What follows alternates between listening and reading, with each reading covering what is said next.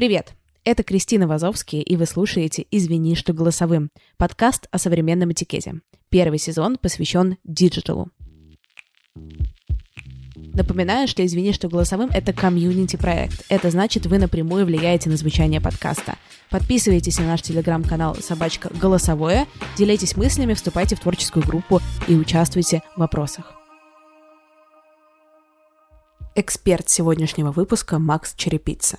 Макс – self-management коуч и консультант по управлению проектами. И сегодня мы будем говорить о том, как отстаивать свои личные границы в диджитале.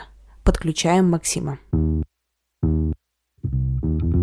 Макс, привет!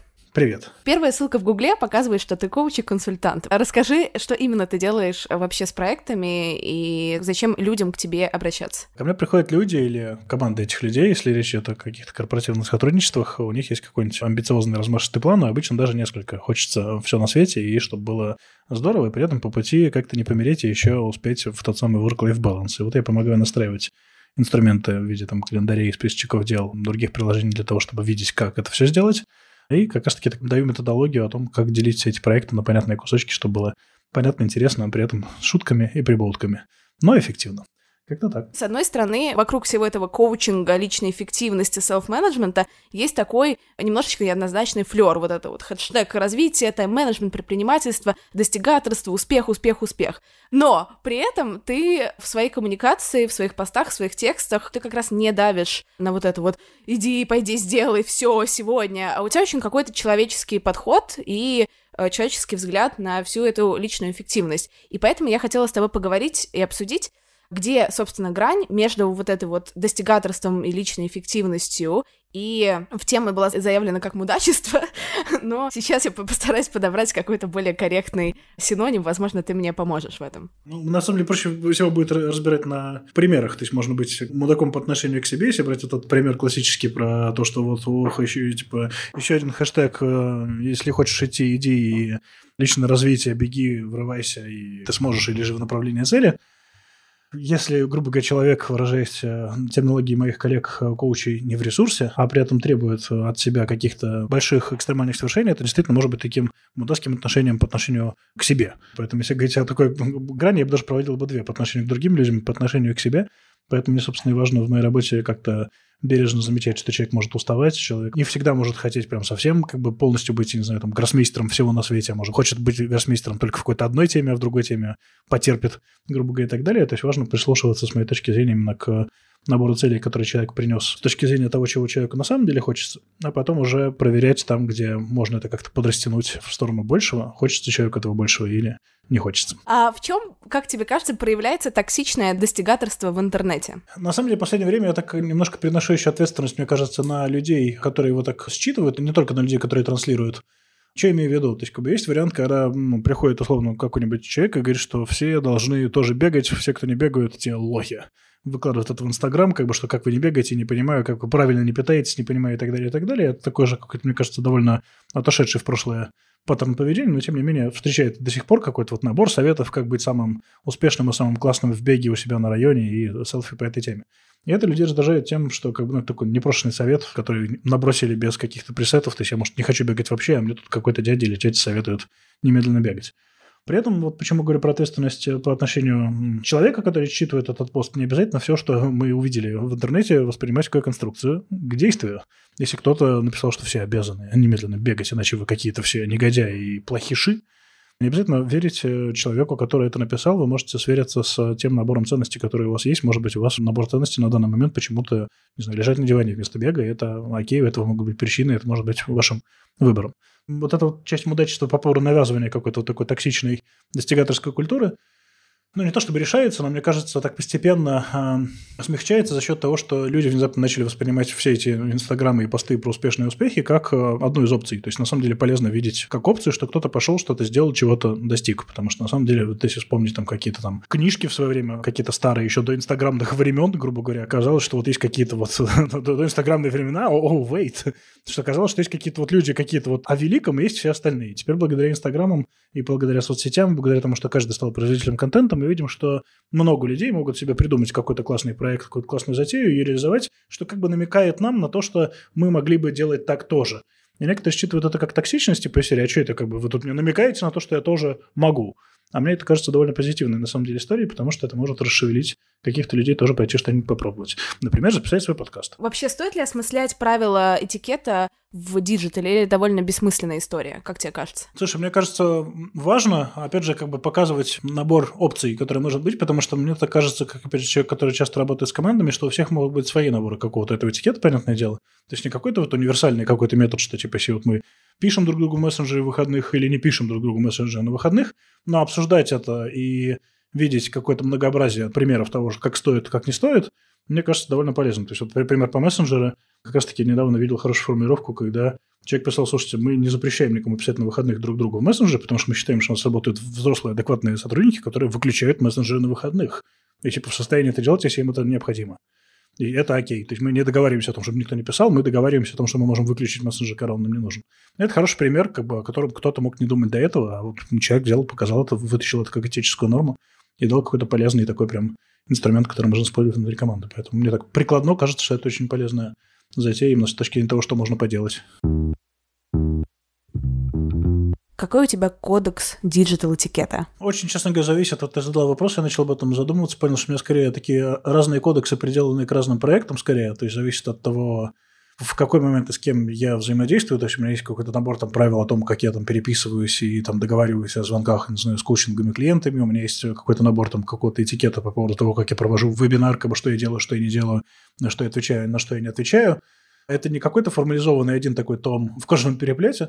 Это какие-то скорее такие внутренние регламенты для себя в виде там каких-нибудь Evernote в свое время заметок, сейчас там Notion Brain заметок, когда набор каких-то правил о том, что я делаю в такой ситуации, как я реагирую на какую-то ситуацию, у меня прописан под какие-то отдельно взятые ситуации в моей жизни. Но чаще всего это действительно касается вот либо консультирования один на один, либо проведения вебинаров, либо вот сейчас еще в условиях пандемии история с тем, что тренинги тоже стали онлайновыми, считай, вебинарами. Там тоже как такой микс из этикета вебинарного и тренингового получается. А как ты доносишь вот эти свои предпочтения другим людям, и приходится ли тебе когда-то отстаивать границы по поводу того, что вот мне привычно и удобно вот так вот коммуницировать и действовать в диджитале, Поэтому давайте делать вот так вот. Первое здесь, как бы, на самом деле, как такая, даже можем воспринять, мне кажется, как э, непрошенную рекомендацию, на что можно обратить внимание, это подумать, э, опять же, правила игры внутри вот какой-то вашей коммуникации. Берем, например, действительно, вот личный консалтинг я формулирую, как это будет выглядеть на первом звонке с человеком, что такие мы будем созваниваться раз в неделю, будем обсуждать это вот таким вот образом. Между звонками ты можешь делать вот так, не можешь делать вот так. Устроено так, если что-то пойдет не таким образом, как мы договорились, ты говори, я говорю, договорились. То есть такой как бы этический контракт в начале взаимодействия. И это такая штука, которую я стараюсь втаскивать в какие-то любые новые взаимодействия помимо, потому что мы, когда, опять же, вот такая классическая тренинговая история, когда мы договоримся, как мы с группой взаимодействуем, выключаем ли мы мобильный телефон и выходим ли мы, там, как друг к другу обращаемся и так далее. Такая психологическая мулька на тему того, что мы заранее с людьми проговорили, чем от них ожидаем и чем мы делаем, если нам что-то не нравится, как мы это выражаем. И, кажется, таки раскатываем это на любой способ взаимодействия в диджитале с другими людьми, и получается хорошо. Поэтому, то есть, меня это прежде всего такая вот история, когда в самом-самом начале я стараюсь описать правила игры, и с точки зрения отстаивания бывает, когда человек пытается как-то взаимодействовать мимо, что называется, вот этих правил, тогда я просто напоминаю об этих правилах. Это экономит мне много эмоций и нервов. У моих знакомых блогеров бывают ситуации, когда они сталкиваются с информационным обслуживанием. Бывает, что условно их назначают экспертами по каким-то вопросам, и постоянно приходится отвечать подписчикам. Случается ли с тобой такое? Ну, на самом деле, да, бывает. Э, при этом, ну, тут тоже, если говорить так вот, выше уровень, выходя об этикете в целом, это как бы рубрика «То, чему меня научили феминистки», и вот это самое как раз-таки информационное обслуживание.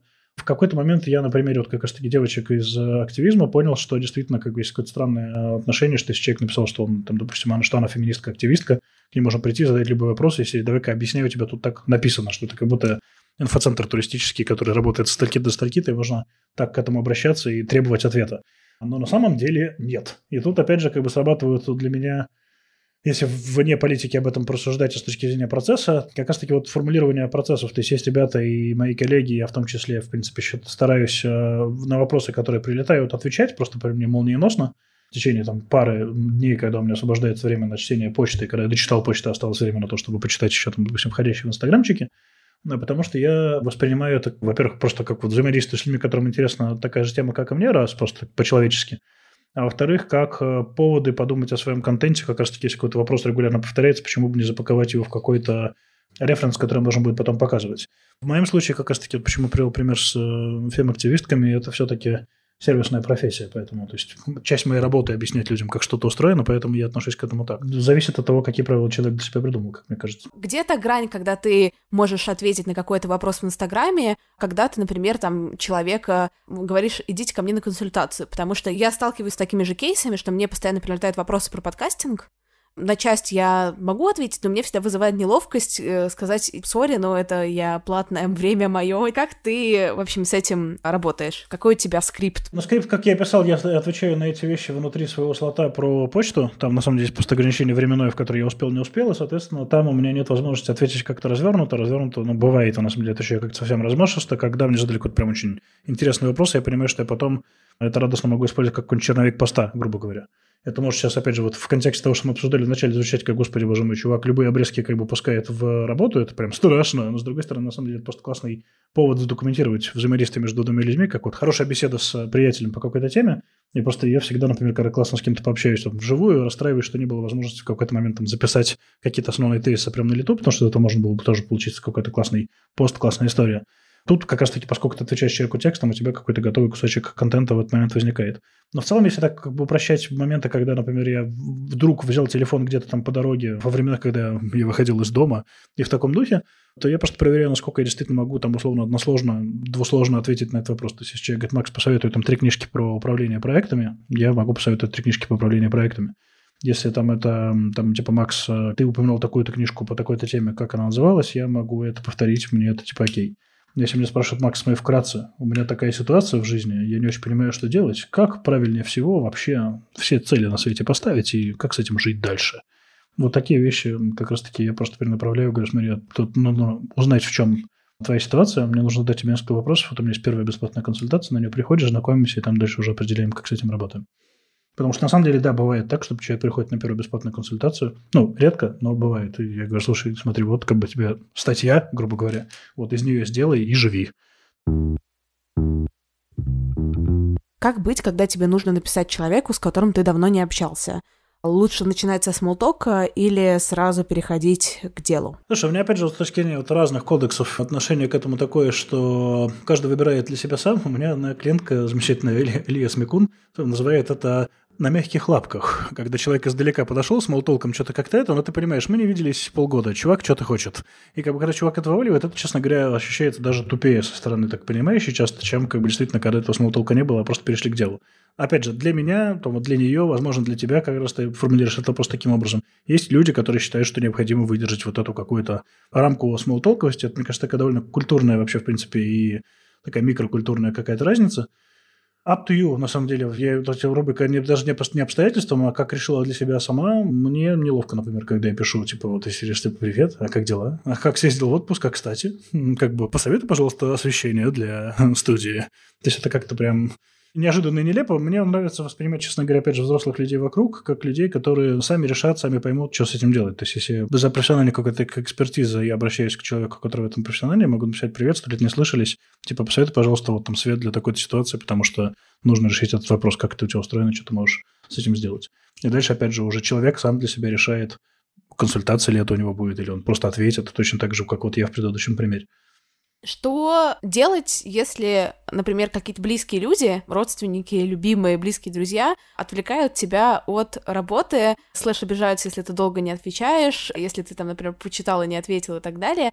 Как вообще регулировать с точки зрения вот этого этикета и тайм-менеджмента личное общение, общение с близкими людьми, Какие-то есть у тебя рекомендации? Слушай, ну это опять же такая, скорее, рекомендация даже не столь личного моего авторства, такого коллективного авторства коллег-психологов, которое звучит примерно как э, up to you и по обстоятельствам, но в формате договаривайтесь. Дело в том, что, опять же, как бы близкие какие-то люди, если мы берем, условно, например, там семью и, там, например, родителей, ну, в принципе, как вот там классический пример, там, нас, людей, работающих удаленно, вообще не очень могут понять, почему как бы человек сидит за компьютером, и, и ему кажется, что он работает. И здесь нужно, в принципе, объяснить концепцию того, что человек может быть занят просто сидя за компьютером, хотя со стороны кажется, что он играет в пассианс, грубо говоря. Есть история с, там, допустим, там, с семьей, с партнером, с детьми, о том, как мы договоримся, что да, вот сейчас меня нету, я закрылся в кабинете, и когда выйду, тогда мы сможем с вами потусоваться, поиграть, повзаимодействовать. А до этого, пожалуйста, не отвлекайте, потому что вот важно то-то и то-то. Это, к сожалению, очень легко звучит по формулировке, это сложно бывает, заходит по договоренностям, но в целом такое как бы как упражнение, представить себе какое-то ожидаемое поведение свое и ожидаемое поведение нашего оппонента в переговорах, и представить, как мы до этого ожидаемого поведения человека доведем формулировками. То есть, как раз таки, вот ты когда говоришь о том, что как бы, хотелось бы, чтобы там человек не обижался, когда я не отвечаю, и прочитал, и не отвечаю, по моему, во всяком случае, такому клиентскому опыту достаточно несколько раз объяснить, что я прочла, повесила задачку себе и отвечу, когда освобожусь, потому что я, ну, как мой пример, на звонках. То есть я могу случайно увидеть какую-то нотификацию, поскольку нотификация для семьи включена, например. Увидите ее, не ответите, это не значит, что я увидел, не ответил и не отвечу, а это значит, что я отвечу просто позже. То есть мы проговариваем это просто и получается. Точно так же с коллегами, точно так же с клиентами в том числе. А как этично слить кого-нибудь? Вот если ты прочитал, не ответил и отвечать не хочешь. Был недавно замечательный сайт, постил его у себя как раз-таки в рассылке моей. 10 писем, как сказать нет? How to say no. Там хороший пример, это типа там как Тим Феррис, э, там какие-нибудь большие венчурные капиталисты и прочие как бы популярные ребята, которые получают очень много таких запросов в день даже. У Тима Ферриса была недавно душераздирающая на самом деле статья на тему того, как много вообще в принципе, как вот рубрика «Белый 30-летний мальчик столкнулся с проблемами, когда ему в личке написывают всякое странные люди», что как бы, к сожалению, более привычно не мальчиком, но при этом как бы он в шоке от того, что до него докапываются какие-то сталкеры, какие-то люди, которые перевешивают у него за что-то ответственность и так далее, и так далее. И приходится вырабатывать как раз-таки набор правил, как с этим всем взаимодействовать. И у многих таких ребят, которые многие такие заявки получают день, готовы просто шаблоны. Технически мне нравится это реализовывать через э, приложения типа Text Expander или на самом деле просто автозамены там в гугловых девайсах или в Apple девайсах когда вы берете, например, какую-то формулировку типа из серии, пишете короткое сокращение букв типа в духе серии там «но аджунду», что значит там «нет адженды», как бы, и туда прилетает... Получается абзац текста, как бы, извините, к сожалению, сейчас мое расписание полностью занято. Примерно в таком ключе, да, то есть у нас получается, как бы, есть набор типовых э, ситуаций, которые мы хотели бы, ну, слить, условно говоря, например, как бы вот хороший такой бизнесовый пример, это какая-то встреча без адженды, когда человек говорит, давайте встретимся, и непонятно, как бы, о чем мы, собственно говоря, встретимся. И из этого можно собрать такой хороший шаблончик, которым, слушайте, пожалуйста, как бы разметьте там повестку, и, типа, я взвешенное решение по мотивам этой повестки приму. Встречаемся мы или не встречаемся. И здесь на этом этапе уже 70% людей чисто отваливается. В целом, Обязательно ли отвечать э, даже такими шаблонами на всем? Либо есть какие-то письма, но если мы не говорим про совсем какой-то, знаешь, типа черный спам и так далее, но если это все-таки человеком написано какое-то письмо, правильно ответить? Или это окей игнорировать то, что тебе не подходит и неинтересно? Слушай, я очень долго придерживался, на самом деле, позиции того, что надо ответить всем. Только недавно как-то меня начало шатать в сторону того, что вообще-то не обязательно, как раз-таки, возможно, с увеличением количества каких-то вот таких вот запросов разной степени точности формулировок. И в целом как-то вот внезапно я перемкнулся в лагерь людей, которые почту воспринимают как бумажную только почту, которая письмо пришло, и это не обязательно, что я его даже открыл на самом деле. Не обязательно, что я на него отвечу. Потому что, опять же, есть действительно много каких-то сообщений, когда непонятно, что человек хотел когда непонятно, как бы, что имелось в виду вообще. Но самая простая, как бы, на самом деле, такая история, меня по-прежнему можно более-менее легче поймать на письмо, в котором есть знак вопроса хотя бы один, а когда просто письмо в котором нет ни одного знака вопроса, как это просто поток сознания выплеснут, в принципе, как бы там, условно говоря, и не подразумевается ответ. Бывает и так.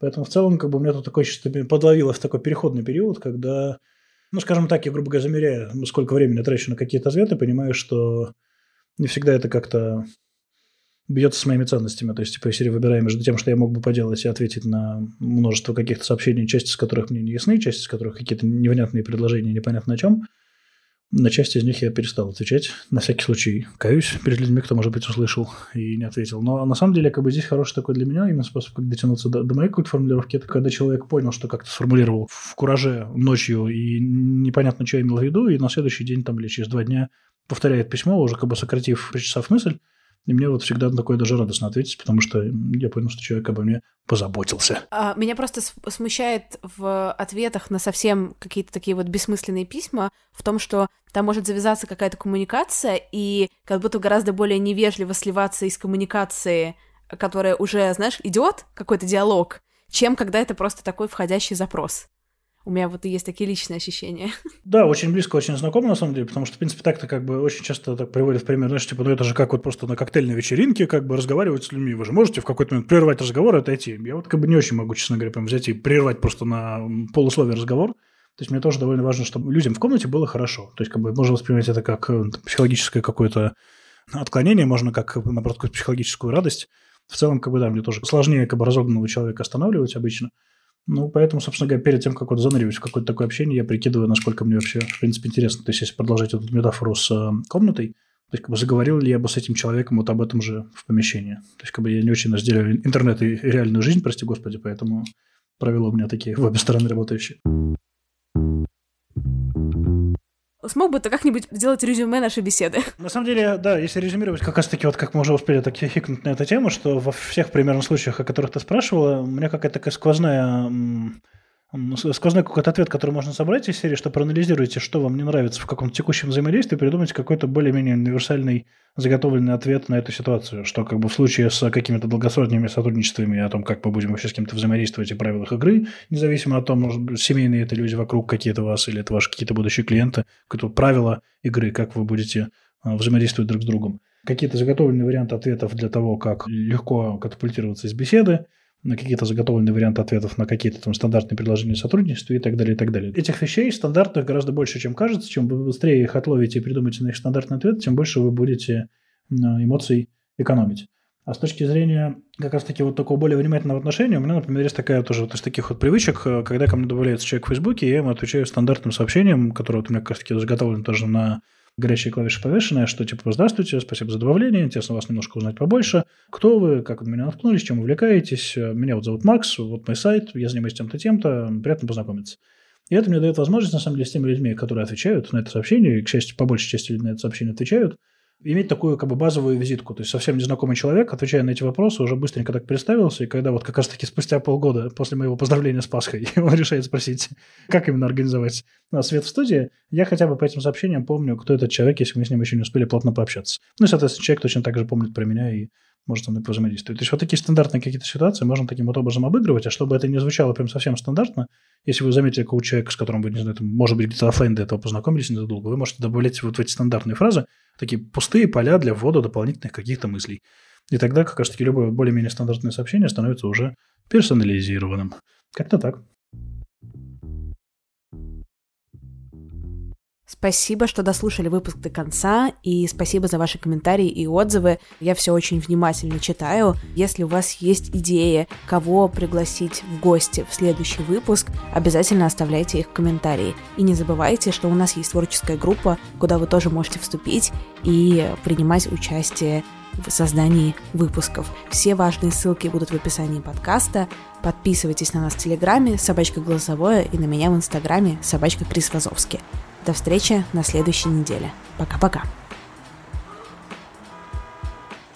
Макс, а сколько ты времени тратишь в Инстаграме в день? Слушай, довольно мало, мне кажется, в районе часа суммарно. Сейчас посмотрю, где-то смотреть. Мне, на самом деле, как-то очень повезло, меня уберегло от вот какой-то мобилозависимости. Я более компьютерный человек. То есть, скорее, тот вопрос, как бы, сколько времени ты проводишь за экраном компьютера. В Инстаграме я как-то захожу запустить свой пост, посмотреть, что мне написали в ответ, и и ухожу. Просто я это к тому, что я думаю, ты смотришь мои сторис mm. по аналитике Инстаграма чаще, чем моя мама, которая смотрит все мои посты, лайкает и смотрит все мои сторис. Это коучинговый профессионализм. Я просто... У меня ощущение иногда появляется, что ты в целом просто ждешь, пока я публикую свои сторис, просто на низком старте, при том, что мне не очень интересны сторис, и это пугает еще больше. Не надо недооценивать свои сторис. У тебя замечательный сторителлинг. Например, история про мышь. Всем рекомендую. Спасибо большое. Да, я нашел, где у меня статистика, более того, 36 минут в среднем за день мне пишут за прошлую неделю. Вот так вот, неплохо. 36 минут. Приходите ко мне на коучинг. Блин, это офигенно. И причем из них ты типа 14 минут смотришь мои сторис. Из них, да, примерно 30 это история Кристины, судя по всему, да. Everybody in your crew identifies as either Big Mac Burger, McNuggets, or McCrispy Sandwich. But you're the filet o fish Sandwich all day. That crispy fish, that savory tartar sauce, that melty cheese, that pillowy bun. Yeah, you get it. Every time. And if you love the filet of fish, right now you can catch two of the classics you love for just $6. Limited time only. Price and participation may vary. Cannot be combined with any other offer. Single item at regular price. Ba da ba ba ba.